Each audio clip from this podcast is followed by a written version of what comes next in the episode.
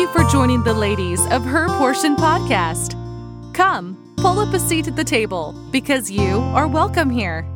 Grab your Bible and a pen and let's dig into God's Word together. Take a moment and pray that God would open your heart to Him as you listen. So, without further ado, let's get right into today's portion. Hi there, welcome back to Her Portion Podcast. This is Crystal, and I'm very excited to be kicking off our theme for this month, which is Rise Up. And today we're going to talk about Rise Up from Discouragement. That's the title. We're going to get into that in just a minute, but I did want to say this weekend I was able to meet several of you who are Her Portion listeners, and we are so thankful for you, thankful that you follow along on this podcast, and of course, anytime we hear from you, it is a blessing. So I just want to just give you a little shout out and say thank you. And it's nice to know there are people out there listening. so we're going to jump in here. Um, our theme, Rise Up, we knew this was going to be our theme for quite some time. I'd actually been studying um, for the last couple years some places where it talks about arise and go or rise up and go, um, any of those types of words for something I'm working on. You'll find out about that soon enough. Uh, but when we chose our theme, Rise Up, I I wasn't really sure where I was going, but last week I had shared a post about discouragement. And that post, I would say on Instagram and Facebook, actually has more shares, more views than any other post I've ever done. Um, and the feedback that I was getting from it just made me realize how big of an issue this issue of discouragement is. So as I considered what the Lord would have me to share with you all for the for the podcast episode centered around Rise Up, he took me back here to First Kings chapter 17 through 19 and the story of Elijah. Uh, because during this time, Elijah became discouraged. And he's told many times in this passage to arise or rise up and to go. So that's what I want to look at today. We're going to take a look at um, the word discouraged to get started. Discouraged means disheartened deprived of courage or confidence. It's depressed in spirits and dejected. And I think we could all agree that we have times of discouragement. Um, and sometimes we can come out of that discouragement a little quicker than other times. But there was a danger, and the post I shared in the in Instagram and Facebook, the danger of solitude in discouragement and how that makes our situation worse a lot of times. Even though we naturally have this tendency when we're feeling down and discouraged, our natural tendency is to pull inward and to look inward. And we have to actually fight that because we'll see as we get going here that that does not help us come out of that discouragement with the right heart attitude that the Lord would have us to have. So, First of all, in 1 Kings chapter 17, we know that Elijah was told, it says, let's see, I'll just read. Um, in verse 3, 17 verse 3, it says, Get thee hence and turn thee eastward and hide thyself by the brook Cherith that is before Jordan. And it shall be that thou shalt drink of the brook, and I have commanded the ravens to feed thee there. So he went and did according unto the word of the Lord. For he went and dwelt by the brook Cherith, that is, before Jordan. And the ravens brought him bread and flesh in the morning, and bread and flesh in the evening, and he drank of the brook. So we see here that God is providing for him. We see God's provision. And that continues in verse 9. We see he's, the Lord says, Arise, get thee to Zarephath, which belongeth to Zidon, and dwell there. Behold, I have commanded a widow woman there to sustain thee. So he goes there.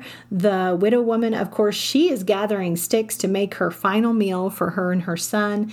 And um, Elijah says, Let's see, let me go back um, Elijah said unto her in verse 13, Fear not, go and do as thou hast said, but make me thereof a little cake first, and bring it unto me, and after make for thee and for thy son. For thus saith the Lord God of Israel The barrel of meal shall not waste, neither shall the cruse of oil fail, until the day that the Lord sendeth rain upon the earth. And so, as he's staying there, um, we see again provision, God's provision. So, he's experiencing that and he's seeing that that the Lord will provide for his needs.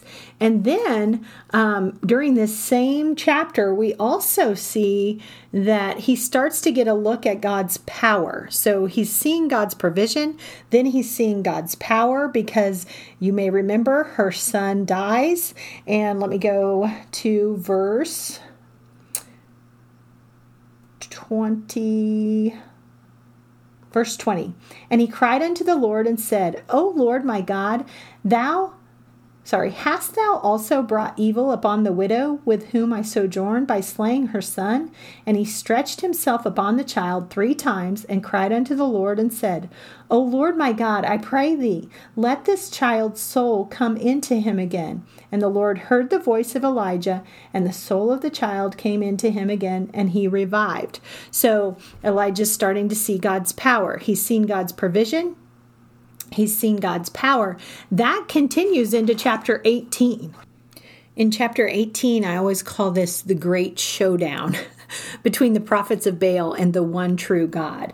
And so um, we see in verse 1 that God tells him to go, go, show thyself unto Ahab, and I will send rain upon the earth. So they have this time when um, it's it's basically a competition. Let's see if your gods are really going to show up.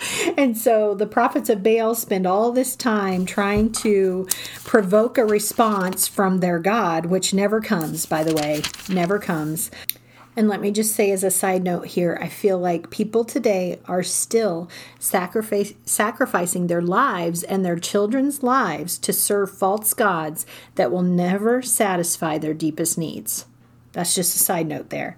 So then we see that Elijah does his sacrifice um, after, of course, watering everything down three times. And then um, in verse 36, it says, And it came to pass at the time of the offering of the evening sacrifice that Elijah the prophet came near and said, Lord God of Abraham, Isaac, and of Israel, let it be known this day that thou art God in Israel, and that I am thy servant, and that I have done all these things at thy word. Hear me, O Lord, hear me, that this people may know that thou art the Lord God, and that thou hast turned their heart back again. Then the fire of the Lord fell and consumed the burnt sacrifice, and the wood, and the stones, and the dust, and licked up the water that was in the trench. And when all the people saw it, they fell on their faces, and they said, The Lord, He is the God. The Lord, He is the God. So, here we see Elijah is experiencing God's power. He's seeing it. He's seeing God's provision and now he's seeing God's power.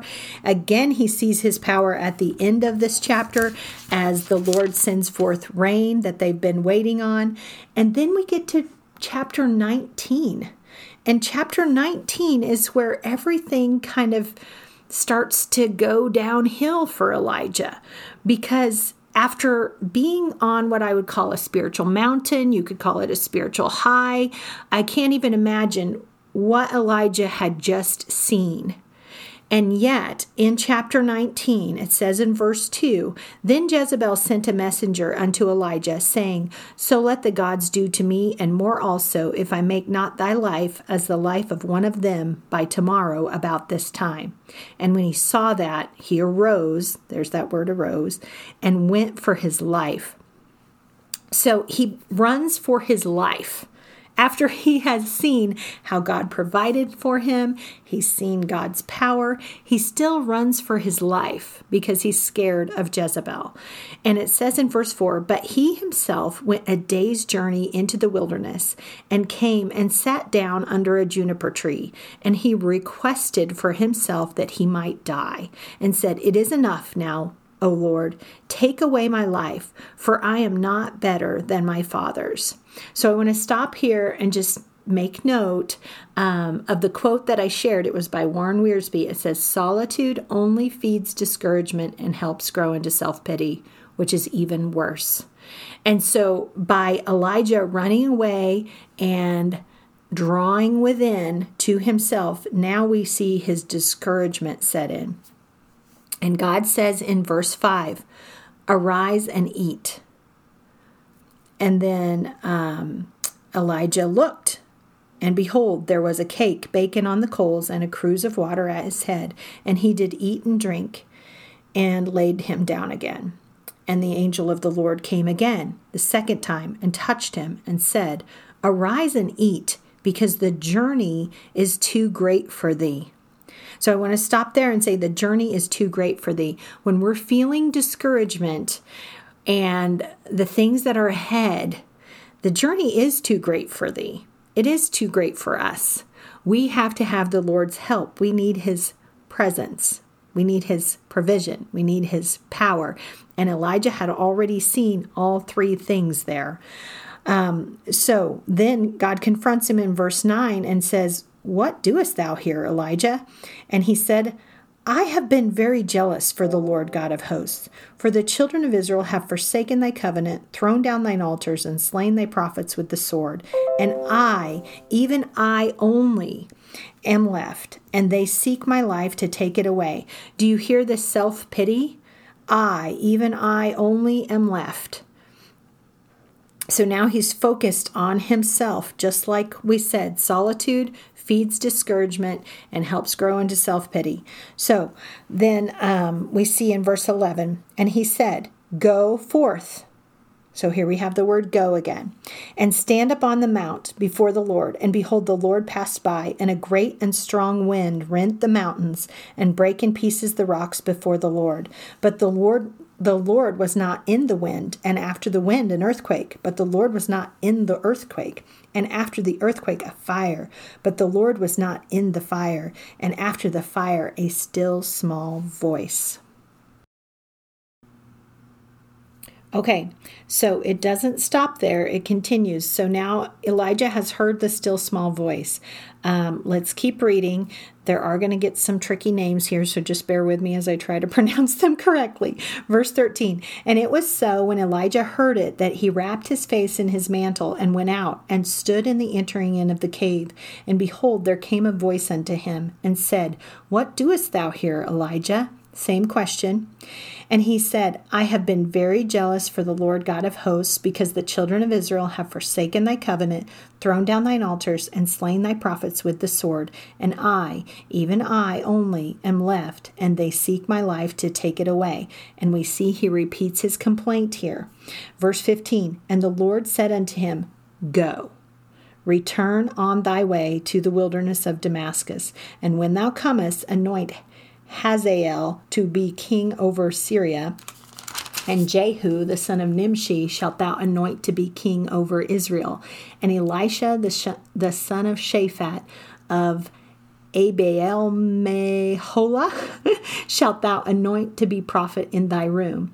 And it shall come to pass that him that escapeth the sword of Hay, I'm sorry, Hazael, shall Jehu slay and him that escapeth from the sword of Jehu shall Elisha slay. Yet I have left me seven thousand in Israel, all the knees which have not bowed unto Baal, and every mouth which hath not kissed him. So he departed thence and found Elisha. I'm going to stop reading right there. You could continue to read if you wanted to. But we see here that during this time the Lord told him to arise and eat. He knew the journey was too great for Elijah to overcome on himself himself. We cannot overcome our discouragement on our own. We need to continue though to care for ourselves both physically and spiritually when we're going through a time of discouragement.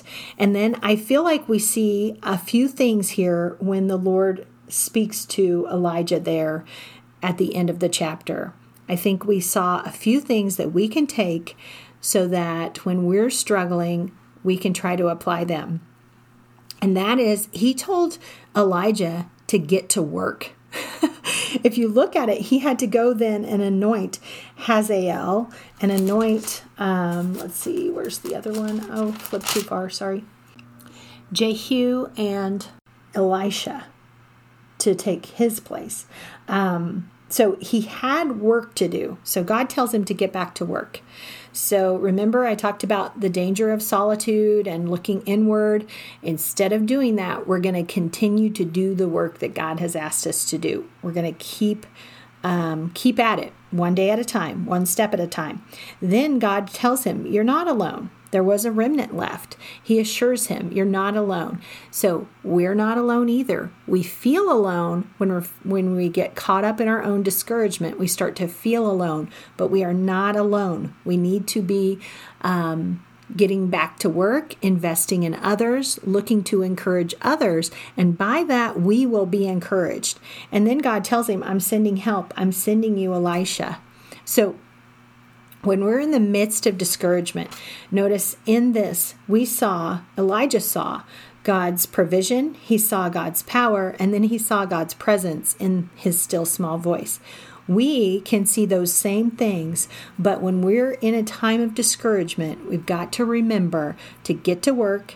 We're not alone, and the Lord is going to send us help. He's going to send us encouragement.